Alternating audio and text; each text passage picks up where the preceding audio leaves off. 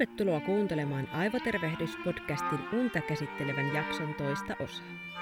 Ensimmäisen osan kuuntelun jälkeen olet varmasti jo ymmärtänyt unen merkityksen terveyden ylläpidossa. Halusin kuitenkin käsitellä vielä muutamaa asiaa tarkemmin, joten tässä toisen osan verran jatkoa laadukkaan unen ja nukkumisen merkityksestä terveydellemme. Nyt käsittelyssä ovat tarkemmin unen vaiheet ja se, mitä niiden aikana tapahtuu.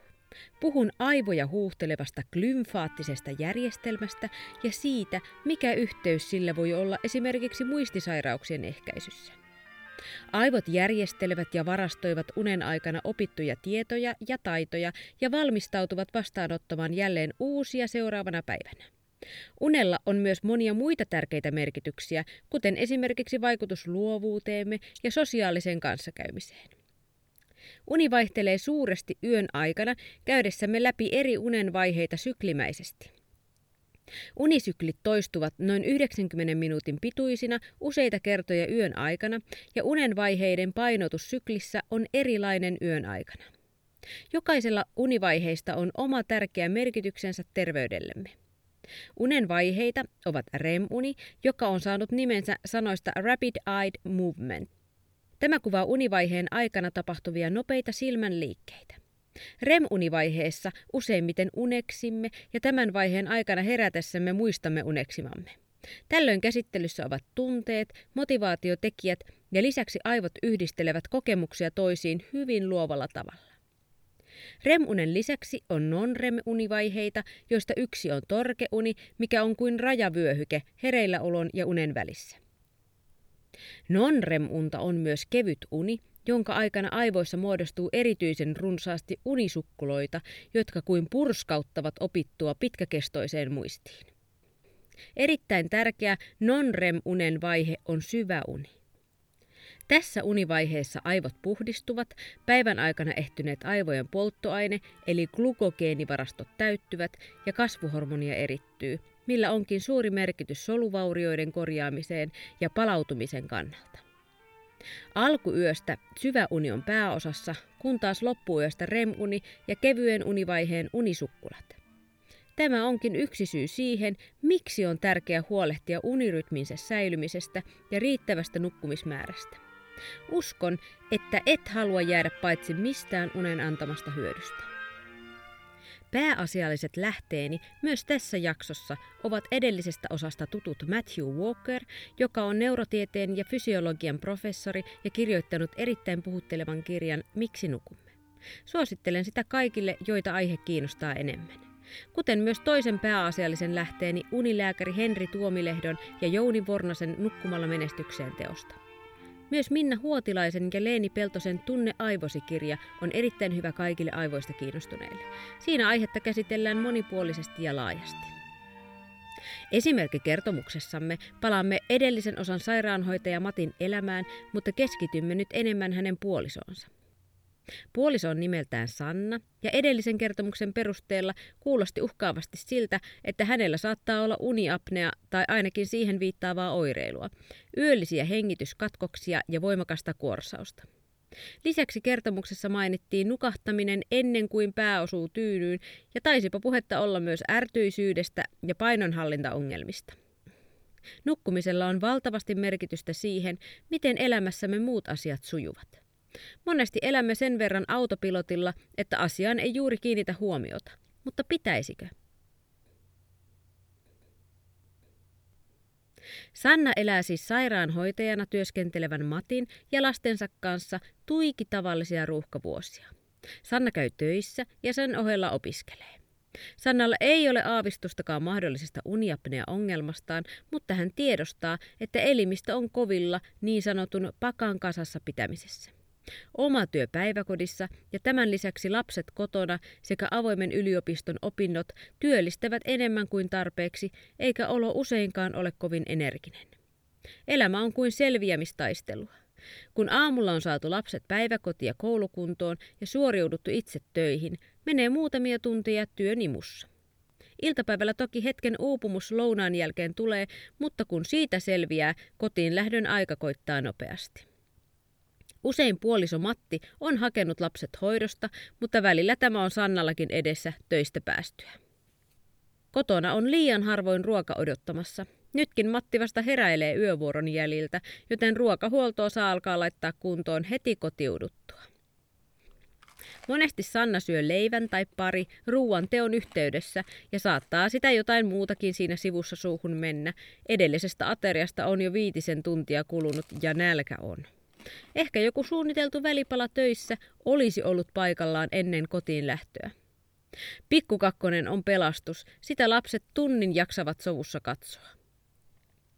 Päiväruon jälkeen ihanteellisinta olisi mennä ulos lasten kanssa haukkaamaan raitista ilmaa ennen iltapuuhia, mutta tämä tuntuu usein lähes ylitsepääsemättömän vaikealta Sannalle.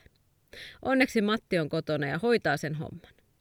Opintotehtäviäkin Sannan pitäisi tehdä ja seuraavan viikon tenttiin lukea, mutta nyt ei ole siihen energiaa. Viikon loppuna sitten, ehkä. Onneksi on olemassa sellainen asia kuin viime tippa. Sanna ottaa pienet päiväunet, aika menee silmänräpäyksessä ja Sanna on nukkunut jo lähes tunnin. Muu perhekin kotiutuu ja on vähitellen aika siirtyä iltapuuhiin. Lapset ovat unessa yhdeksältä ja viimein saa hetken rauhan. Päiväunien jäljiltä olo oli aluksi sumuinen, mutta pari tuntia myöhemmin Sanna on virkeä ja oma aika alkaa. Sanna käy sohvalle ja laittaa suoratoistopalvelusta lempisarjan pyörimään. Hieman purtavaakin löytyy, kun oikein keittiöitä kaivelee. Ehkä sivistyneesti lasi punaviiniäkin. Viimein yhden aikaan järki sanoo, että täytyy mennä nukkumaan ja nukahtamisen kanssahan Sannalla ei ole ongelmaa. Sanna kokee nukkuvansa yönsä heräämättä sikeästi kuin tukki. Matti hänelle kyllä ajoittain on sanonut korsaamisesta, mutta Sanna ottaa sen lähinnä hyvän tahtoisena kuittailuna. Nukkumisen yhteys oppimiseen ja taitomuistiin. Uni ja oppiminen. Uuden oppimisen ja opitun muistamisen kannalta riittävillä yöunilla on erittäin suuri merkitys, niin oppimista edeltävillä kuin sitä seuraavilla öillä. Ihminen tallentaa oppimansa asiat hippokampukseen eli aivotursoon lyhytkestoiseen muistiin. Sen varastotila on kuitenkin rajallinen. Nukkumisen aikana nämä opitut asiat siirtyvät pitkäkestoiseen muistiin, jolloin aivot ovat jälleen valmiita varastoimaan uutta opittavaa tietoa. Ilman riittäviä yöunia seuraavana päivänä uusien asioiden mieleenpainaminen on hyvin vaikeaa. Walker esitteli kirjassaan tutkimusryhmänsä tekemän testin, missä nuorista terveistä aikuisista koostuva tutkimusjoukko jaettiin sattumanvaraisesti kahteen ryhmään. Molemmat ryhmät saivat opeteltavakseen sata kasvokuva nimiparia, mitkä he muistivat hetken kuluttua toteutetussa tentissä melko yhdenmukaisesti. Tämän jälkeen seurasi tauko, jonka aikana toisella ryhmällä oli mahdollisuus nukkua 90 minuutin päiväunet. Ja toinen teki arkisia asioita, kuten pelaili ja selasi internettiä. Tämän jälkeen he osallistuivat toiseen vastaavan muistitehtävään.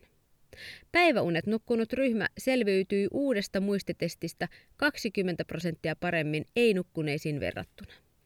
Päiväunien aikana aivojen lyhytaikaisten muistitilojen painetta oli kevennetty ja näin elvytetty oppimiskykyä.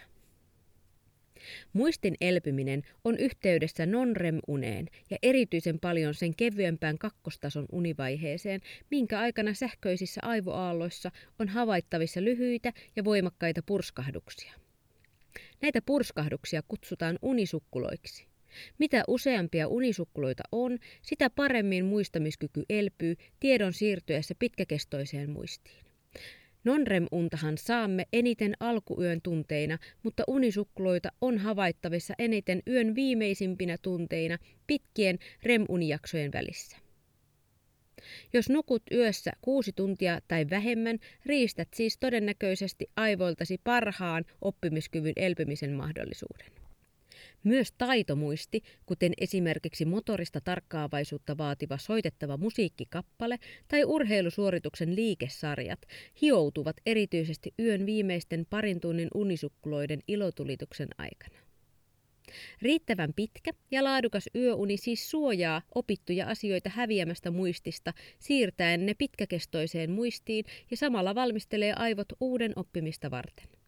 Tietojen siirtäminen aivojen lyhytkestoisesta muistista pitkäkestoiseen muistiin on suuri työ ja vaatii paljon energiaa, rauhaa ja hiljaisuutta.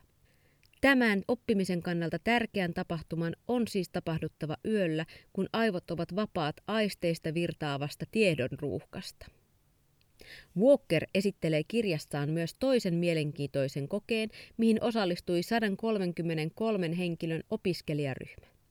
He opettelivat visuaalisen muistitehtävän toistojen avulla. Ryhmä jaettiin neljään osaan, joista ensimmäinen palasi testiin yhden täyden yöunen nukkuneena, toinen ryhmä kahden ja kolmas ryhmä kolmen yön jälkeen. Heitä uudelleen testatessa havaittiin, että ryhmäläiset suoriutuvat muistitehtävästä sitä paremmin, mitä useamman täyden yöunen he olivat saaneet nukkua opettelun jälkeen.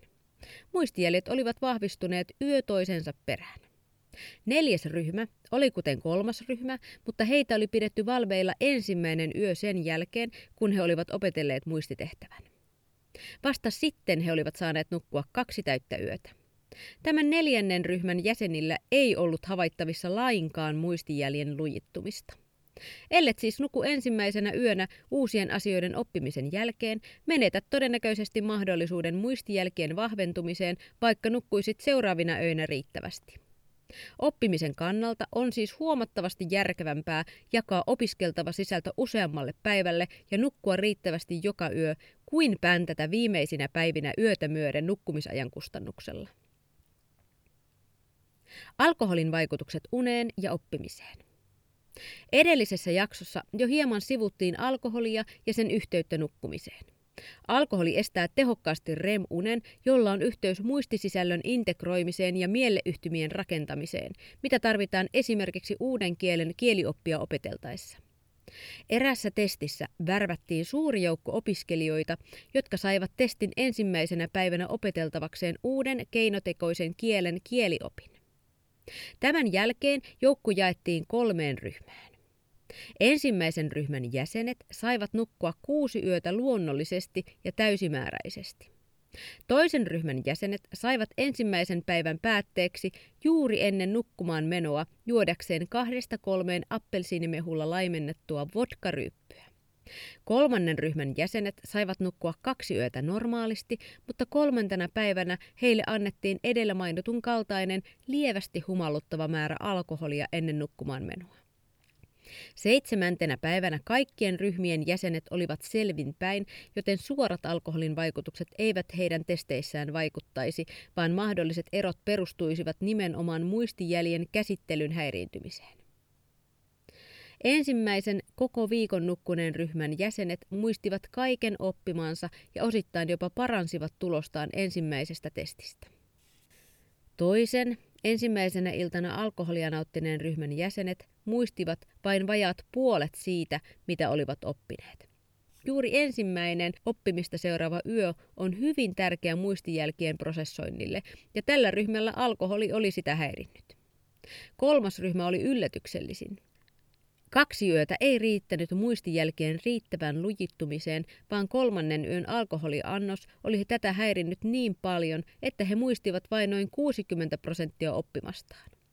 Joten, mikäli olet esimerkiksi opiskelija ja valmistaudut tenttiin, voit heikentää merkittävästi tenttitulostasi, mikäli päätät muutaman pänttäyspäivän jälkeen käydä ennen tenttiä kavereiden kanssa illalla ulkona rentoutumassa alkoholijuomien parissa. Melkein voisi enemmän suositella päivällä yhtä terassijuomaa, joka ehtii haihtua elimistöstä ennen yötä, mutta en kuitenkaan suosittele. REM-unen merkitys. Sosiaalinen kanssakäyminen, unet, mielenterveys, luovuus ja ongelmanratkaisukyky. Sosiaalinen kanssakäyminen ja REM-uni. Ihmiset lukevat ja tulkitsevat toisia ihmisiä jatkuvasti pienistä ilmeistä ja eleistä, mikä on erittäin tärkeä ja tiedostamaton sosiaalisen kanssakäymisen mahdollistava taito.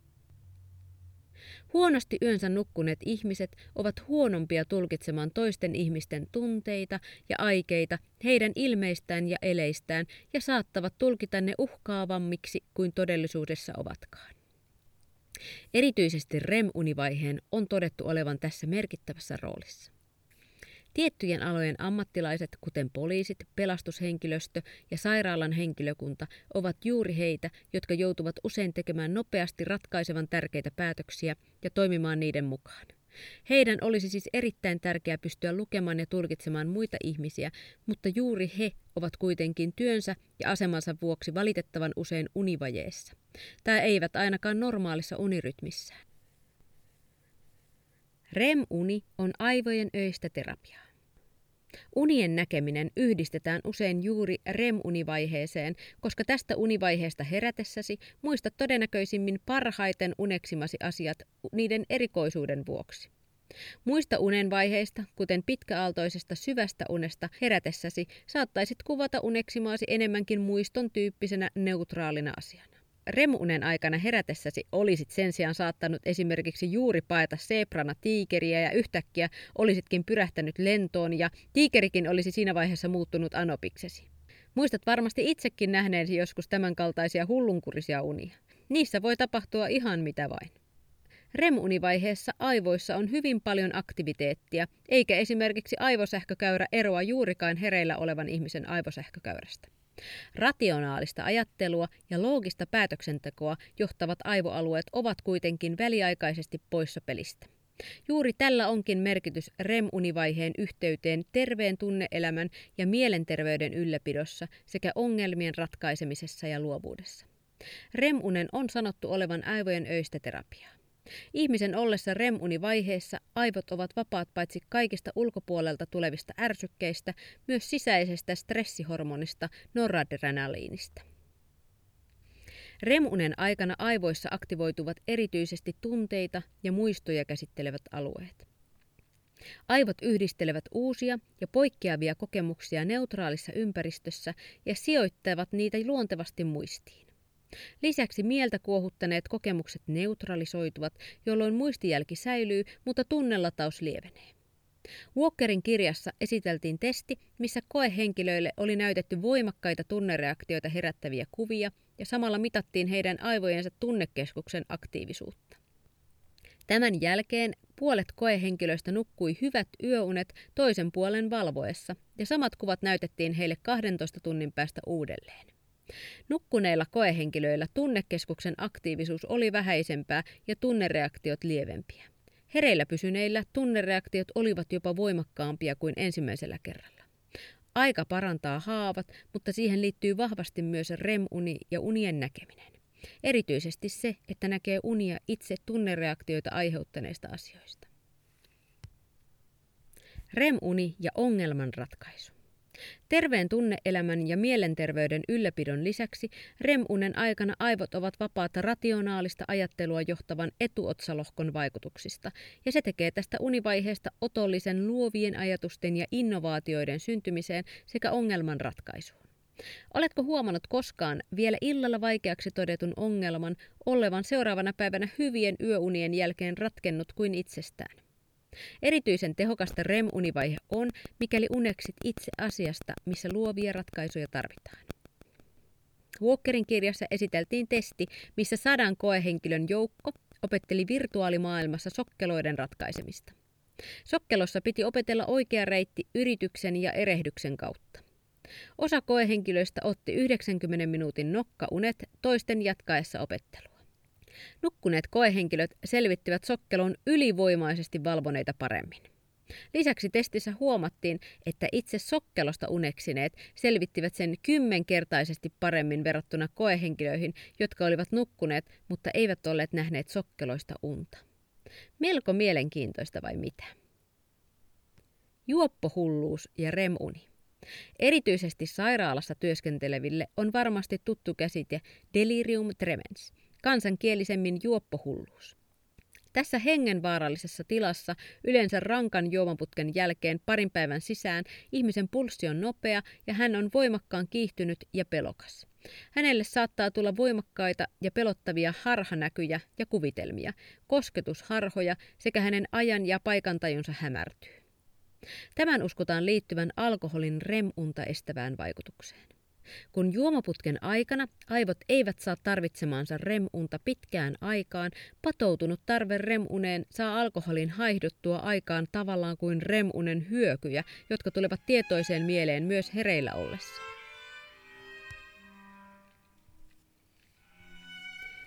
Syvä uni, glymfaattinen järjestelmä ja Alzheimerin tauti.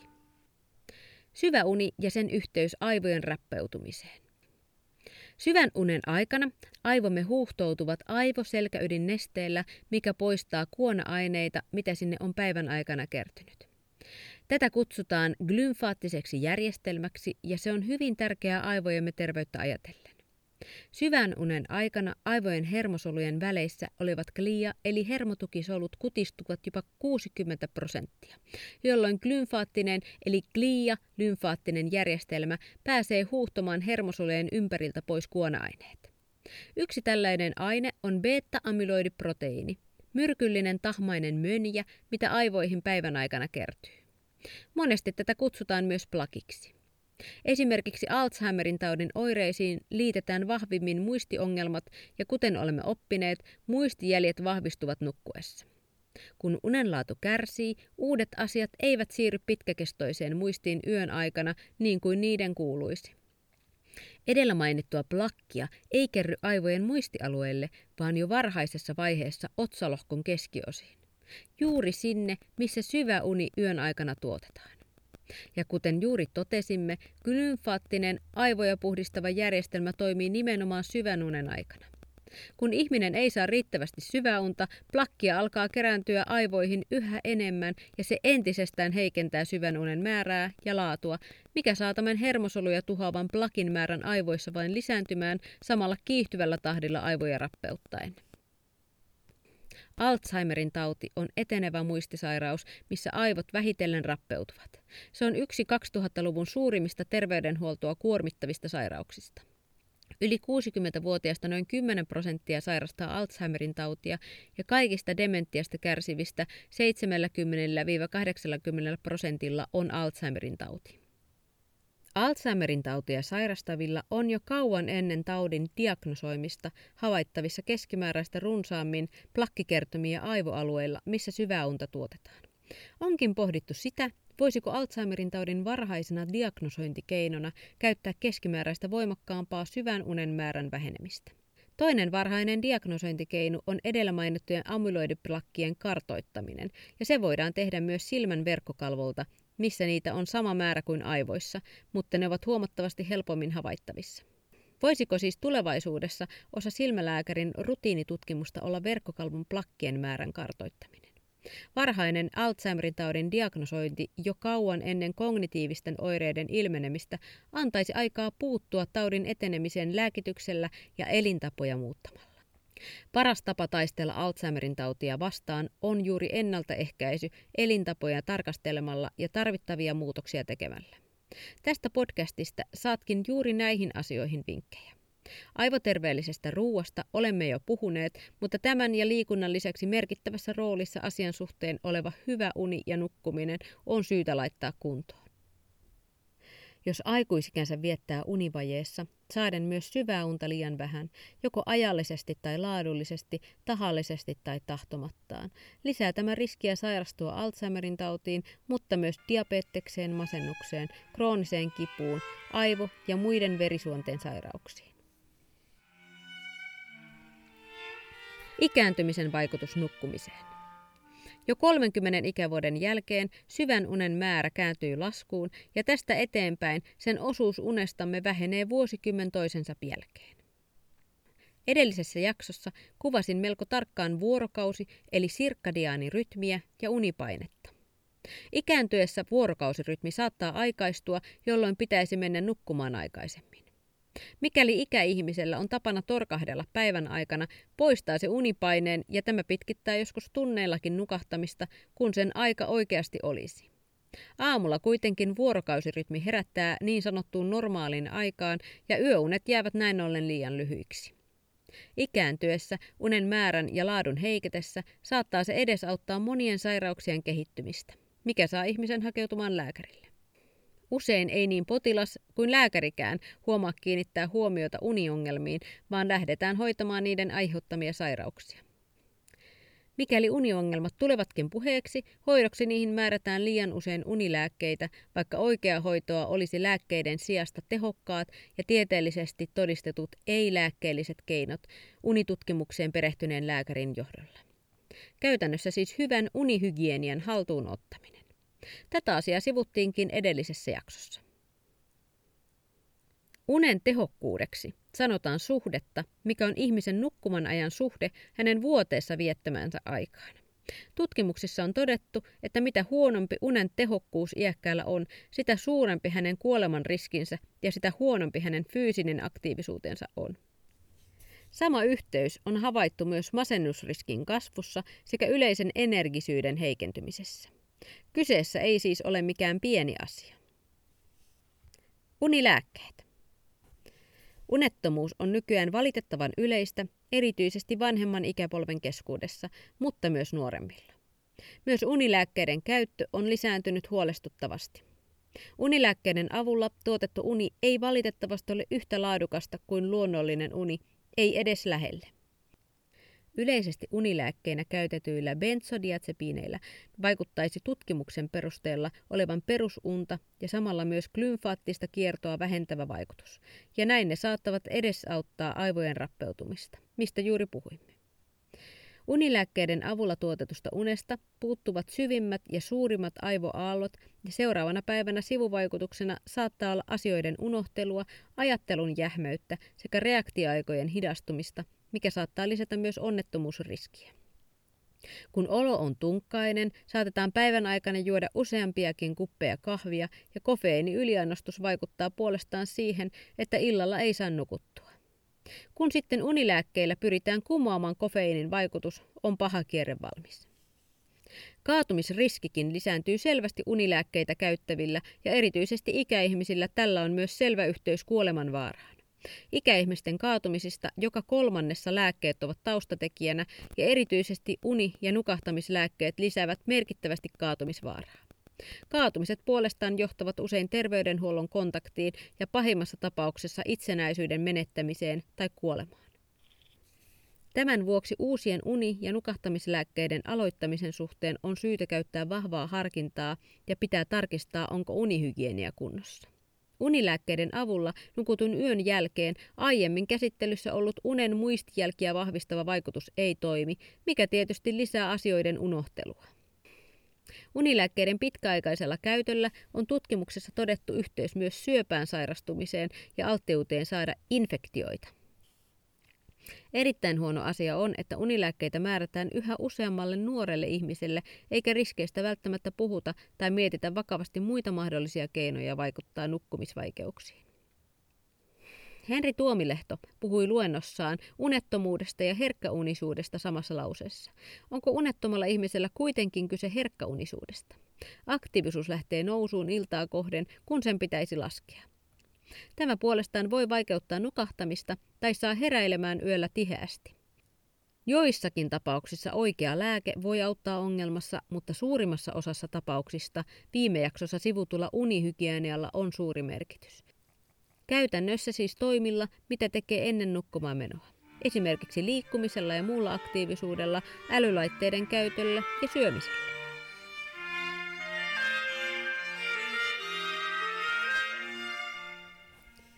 Ruokailun rytmi ja nukkuminen. Myös nukkumisella ja syömisellä on yhteys. Usein syödään sitä enemmän, mitä vähemmän nukutaan. Lisäksi unen puute häiritsee elimistön kykyä säädellä verensokeria tehokkaasti ja se on merkittävä syy tyypin 2 diabeteksen puhkeamisessa. Alle kuuden tunnin yöunet lisäävät aikuistyypin diabeteksen riskiä yli kaksi ja puoli kertaiseksi 7-8 tuntia nukkuviin verrattuna. Riski lisääntyi myös 8-10 tuntia nukkuvilla, mikä ei tosin todennäköisesti liity unen määrään, vaan selittynee tutkittujen pitkäunisten passiivisella elämäntavalla. Liika glukoosi verenkierrossa johtaa vähitellen diabeteksen kautta silmä- ja hermosairauksiin ja munuaisten toiminnan häiriöihin, pahimmillaan siis sokeuteen, amputaatioihin ja dialyysihoitoon. Univajeessa ihminen tekee herkemmin huonoja valintoja ruoan suhteen, koska univaje heikentää johtokeskuksemme aivojen etuotsalohkon toimintaa, ja siellä juuri käsitellään harkintaa ja päätöksentekoa vaativat asiat. Walkerin kirjassa esiteltiin tutkimus, missä ihmisjoukko nukkui ensin viisi päivää kahdeksan tuntia yössä ja sitten viisi päivää neljästä viiteen tuntia yössä. He saivat täsmälleen saman määrän ruokaa ja aktiivisuutta molemmissa jaksoissa. Testissä mitattiin heidän elimistönsä leptiini- ja greliini-hormoneiden määrää. Leptiini viestii kylläisyyden tunteesta ja greliini virittää nälän tunnetta. Univaje vähensi tutkimuksissa leptiinin erittymistä samalla lisäten greliinin eritystä. Tämä tarkoittaa käytännössä sitä, että kylläisyyden tunne vaimenee samalla kun nälän tunne kasvaa. Samasta rikoksesta eli liian vähäisestä nukkumisesta seuraa siis kaksinkertainen rangaistus ja se saa herkästi ylipainoa syntymään. Univajeessa myös himo nopeita hiilihydraatteja kohtaan on tutkitusti suurempi kuin hyvin nukkuneena. Nukkuminen on yleisestä käsityksestä poiketen hyvin aktiivinen ja energiakuluttava vaihe. Mikäli valvoisit päivän ja yön, olisi vuorokauden energian kulutuksesi vain alle 150 kaloria enemmän kuin mikäli olisit nukkunut kunnon yöunet. Univajen vaikutus elimistössäsi sen sijaan saa sinut hyvin todennäköisesti syömään huimasti enemmän kuin tuon 150 kalorin määrän. Riittävä nukkuminen voi siis auttaa myös painonhallinnassa monella tapaa. Univaje lisää riskiä metaboliseen oireyhtymään. Ruokarytmillä voi vaikuttaa niin vireystilaan kuin unen laatuun. Kun ruokarytmi on säännöllinen, myös todennäköisyys terveellisiin valintoihin ruoan suhteen kasvaa sekä riski ahmimiseen ja epäterveelliseen napostelemiseen vähenee. Tuomilehto tuo kirjassaan esille asian, mikä meillä suomalaisilla on usein epäterveelliseksi tuomittua ja kiellettyjen asioiden listalla. Iltaan painottuva syöminen. Tässä kohtaa ei siis tarkoiteta, että on hyvä mussuttaa illalla sohvalla leipää, vaan nimenomaan sitä, että syö illalla pari-kolme tuntia ennen nukkumamenoa kunnon aterian. Kun vireystilan kääntyessä luonnollisesti laskuun, illalla 8-9 aikoihin syö vähintään tukevan iltapalan, kuten puuron lisukkeineen, on se omiaan helpottamaan nukahtamista 10-11 aikaan. Hyvä idea on vaihtaa iltapalan ja päivällisen paikkoja. Itseään ei kannata ahtaa täyteen, koska se saattaa viivyttää nukahtamista ja lisätä turhaa heräilyä unisyklin kevyiden univaiheiden aikana. Iltaruuan jälkeen tekeminen kannattaa rauhoittaa, mikä tukee vireystilan laskua. Itseään kannattaa illalla kuunnella ja olla valmis menemään nukkumaan puolen tunnin sisään väsymyksen tullessa. Tällöin nukahtaminen on helpointa. Iltapainotteisella syömisellä ei siis ole painonhallinnan kannalta negatiivista merkitystä, kuten monet kuvittelevat. Tärkeintä on se, mitä syö ja kuinka paljon. Kannattaa muistaa se, että tutkimusten valossa painonhallinnan onnistumisen kannalta nukkumisen ja laadukkaan unen merkitystä ei todellakaan kannata väheksyä. Ruokarytmillä voi siis melko helposti edistää hyvää nukkumista ja tukea näin myös painonhallintaa.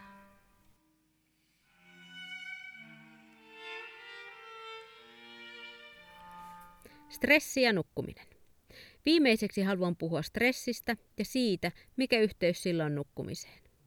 Kaikki me joskus olemme stressaantuneita, mutta pitkittyessään stressillä on vaarallisia vaikutuksia terveyteemme. Väliaivojen pohjaosassa talamuksen alapuolella oleva hypotalamus hallinnoi aivolisäkettä, mikä puolestaan säätelee hormonien eritystä myös stressihormoneiden osalta. Normaalisti, kun univalverytmi on kunnossa, stressihormoni kortisolin eritys on suurinta aamulla vähitellen iltaa kohti hiipuen. Unen määrän muuttuessa tai univalverytmin häiriintyessä vaikuttaa se autonomisen hermoston säätelyyn samalla aktivoiden sympaattista hermostoa. Tämä aktivoituminen lisää stressihormoneiden eritystä, mikä vaikuttaa unen rakenteeseen saaden sen pinnalliseksi ja katkonaiseksi sekä heikentäen syvän unen rakennetta ja vähentäen rauhallisen levon mahdollistavan melatoniinin erittymistä. Stressi siis lisää huonoa nukkumista ja huono nukkuminen aktivoi stressimekanismeja. Mikäli tilanne jatkuu pitkään, alkaa elimistö käydä ylikierroksilla. Kun palautuminen on heikkoa, vähenevät ihmisen voimavarat ja seurauksena on vaara uupumiseen. Tilannetta korjatessa on tärkeää ottaa huomioon sekä uni että stressitilanne. On normaalia, että elämässä tulee satunnaisesti hetkiä, jolloin on tunne stressaantuneisuudesta eikä olo ole niin mukava. Tällaisiin tilanteisiin parasta valmistautumista on se, että huolehtii hyvissä ajoin elämän peruspilarit kuntoon. Tällä tarkoitetaan sitä, että huolehtii riittävästä nukkumisesta joka yö, monipuolisesta ruokailusta sekä säännöllisestä liikkumisesta. Ne tukevat jaksamista vaikeina hetkinä. Uniongelmat voivat olla ennakoiva merkki siitä, että tulevaisuudessa saattaa mielen kanssa tulla ongelmia. On tiedossa, että unihäiriöitä voi ilmetä jopa kahdesta neljään vuotta ennen kuin masennus puhkeaa. Uniongelmat ovat siis hälytysmerkki, mihin kannattaa reagoida tosissaan, ja on hyvä aloittaa laittamalla edellä mainitut elämän peruspilarit kuntoon. Mikäli omat konstit eivät riitä, hakeudu avun piiriin. Kiireisellä ihmisellä hektisessä elämässä saattaa ainut hetki asioiden miettimiseen olla se, kun pää painuu tyynyyn. Huonompaa ajankohtaa asioiden murehtimiselle ei voisi oikeastaan olla. Mitä jos ottaisikin päivällä tietoisesti hetken näiden asioiden pohtimiseen tai vain oman mielen rauhoittamiseen? Mindfulness on menetelmä, mistä puhutaan nykyään paljon. Siinä pyritään usein kymmenestä minuutista jopa yli tunnin pituisten harjoitteiden avulla tähtäämään olotilaan, jossa suhtaudutaan omaan kehoon ja ympäristöön myötätuntoisesti ja hyväksyvästi. Harjoituksissa hyödynnetään usein esimerkiksi oman hengityksen tarkkailua. Nukkumalla menestykseen kirjassa kuvataan seuraavanlainen esimerkki yölliseksi mielenrauhoitusharjoitukseksi.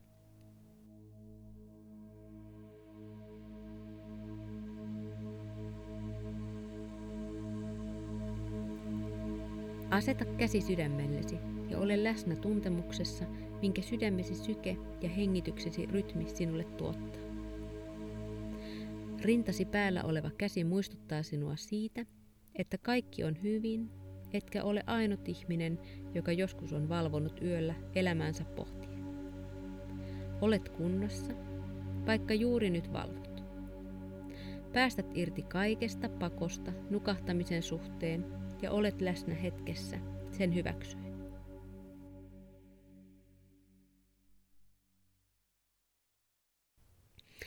Tutkimusten perusteella vaikuttaisi siltä, että mindfulness-harjoitteilla voisi masennuksesta kärsivä saada suurin piirtein saman vasteen kuin masennuslääkkeillä. Tietenkin mahdolliset lääkkeen sivuvaikutukset välttäen. Mindfulness-harjoituksilla on saatu näyttöä myös kipua lievittävänä sekä pitkäaikaista unettomuutta helpottavana menetelmänä. Mindfulnessiin aion pailata myöhemmissä podcastin jaksoissa uudelleen.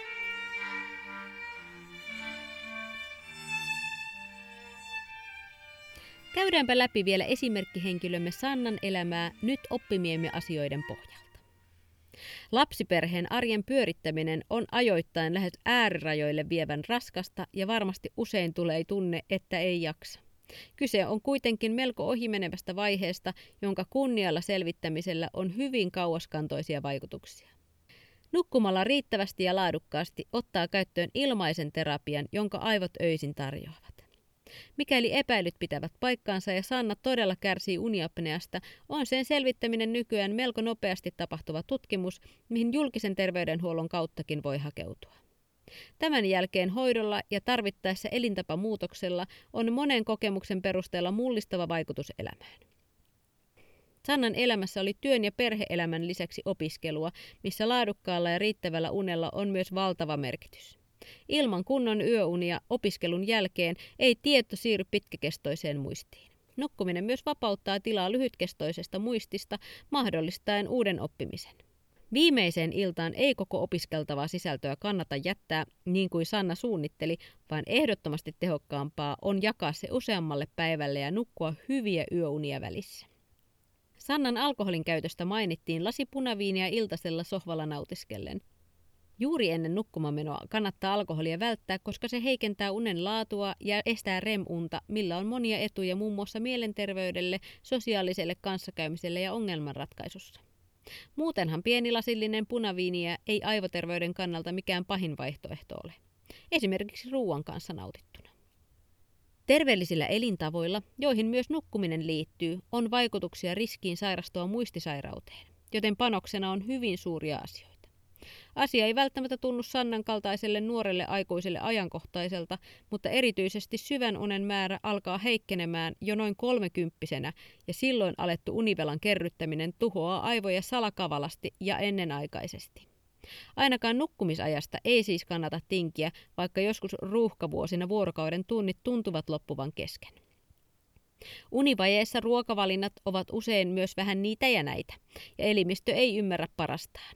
Ihminen himoitsee herkemmin makeaa ja muutenkin tekee enemmän ei-toivottuja ruokavalintoja. Monesti painoongelmien kanssa painiskellessa ei tule ajatelleeksi nukkumista riittävästi, vaikka se olisi myös tässä suhteessa ilmainen apuri. Sannan ruokarytmi ei ole paras mahdollinen, mutta varmasti monen korvaan tutun kuuloinen. Pieniä leipävälipaloja siellä ja täällä ruokailujen välissä ja vielä illalla ennen nukkumaan menoa. Päivän viimeisen aterian pitäisi olla riittävän tukeva ja monipuolinen ja se pitäisi syödä pari-kolme tuntia ennen nukkumaan menoa. Näin se luonnollisesti tukisi vireystilan laskua valmistellen ihmistä nukkumaan. Sannan päiväunet lipsahtivat lähes tunnin mittaisiksi alkuillasta, joten niillä väkisinkin on vaikutusta siihen, koska yöunille tulee tarve mennä. Edellisessä jaksossahan puhuttiin, että päiväunet olisi parempi pitää vain alle puolen tunnin mittaisina ja nukkua ne mielellään ennen kolmea iltapäivällä, koska muuten ne vaikuttavat yöunen määrään ja laatuun. Mikäli päivällä tuntuu välttämättömältä päästä nukkumaan pitkät päiväunet, eivät yöunet useinkaan ole olleet niin hyvät kuin pitäisi. Sannan oma aika sohvalla sarjaa katsellessa on varmasti hyvin monelle tyypillinen toimintatapa arjen selviämistaistelun keskellä, mutta mikäli se rajoittaa yhtäjaksoisen nukkumisajan esimerkiksi viiteen kuuteen tuntiin, ei se todellakaan auta jaksamaan arjen pyörittämisessä, vaan päinvastoin.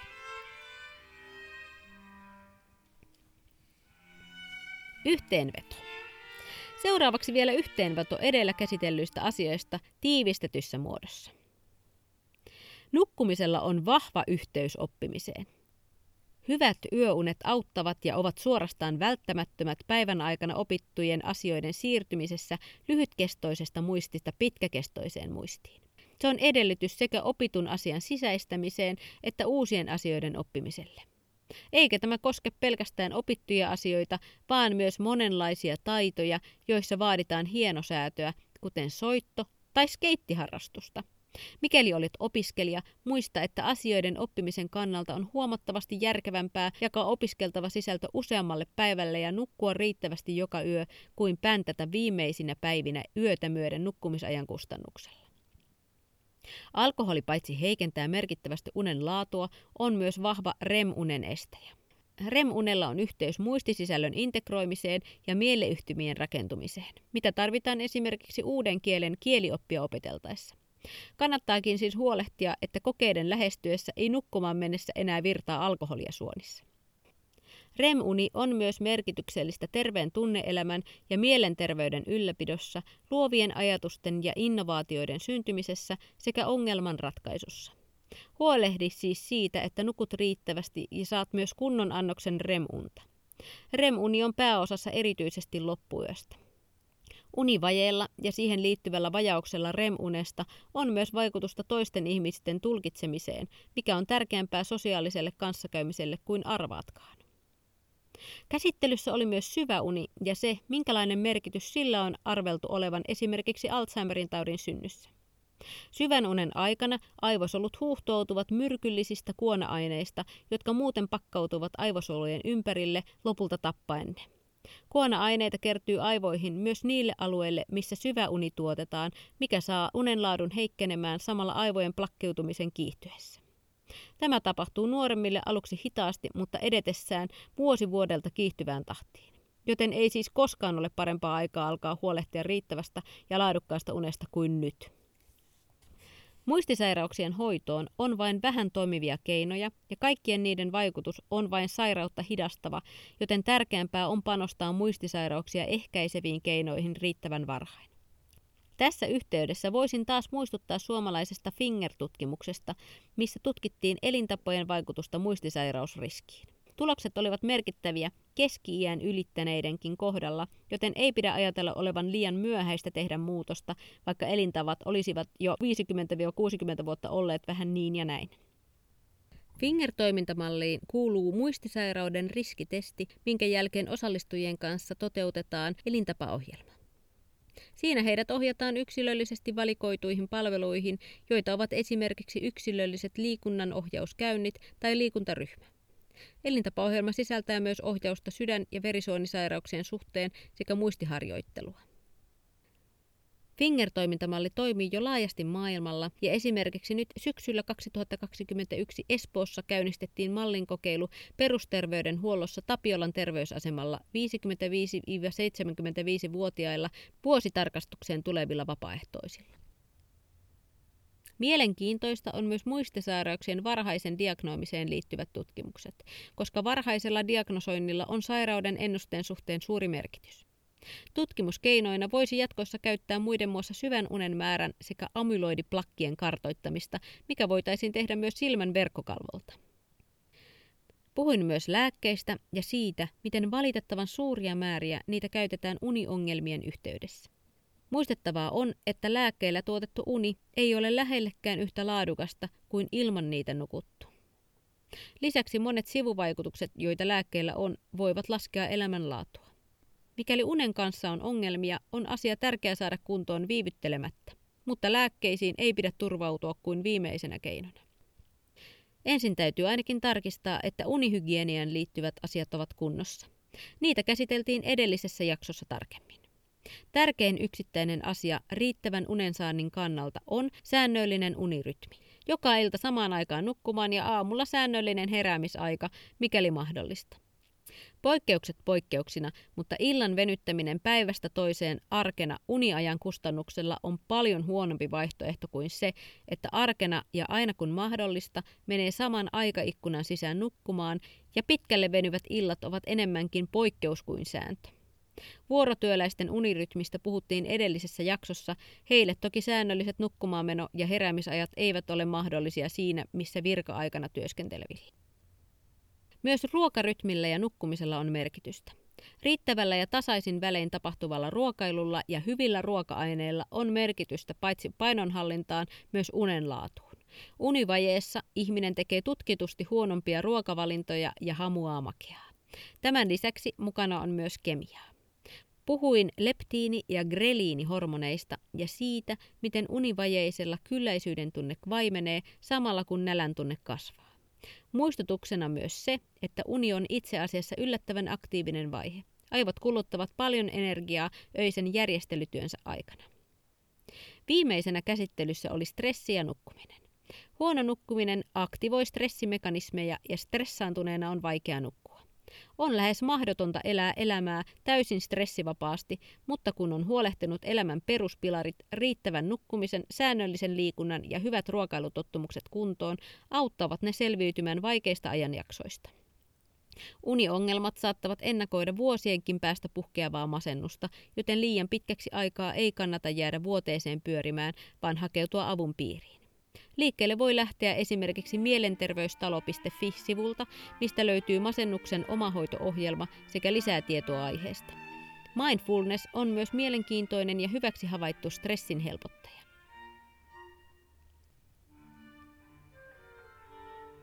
Kiitos kun kuuntelit tämän kolmannen Aivotervehdyspodcastin jakson.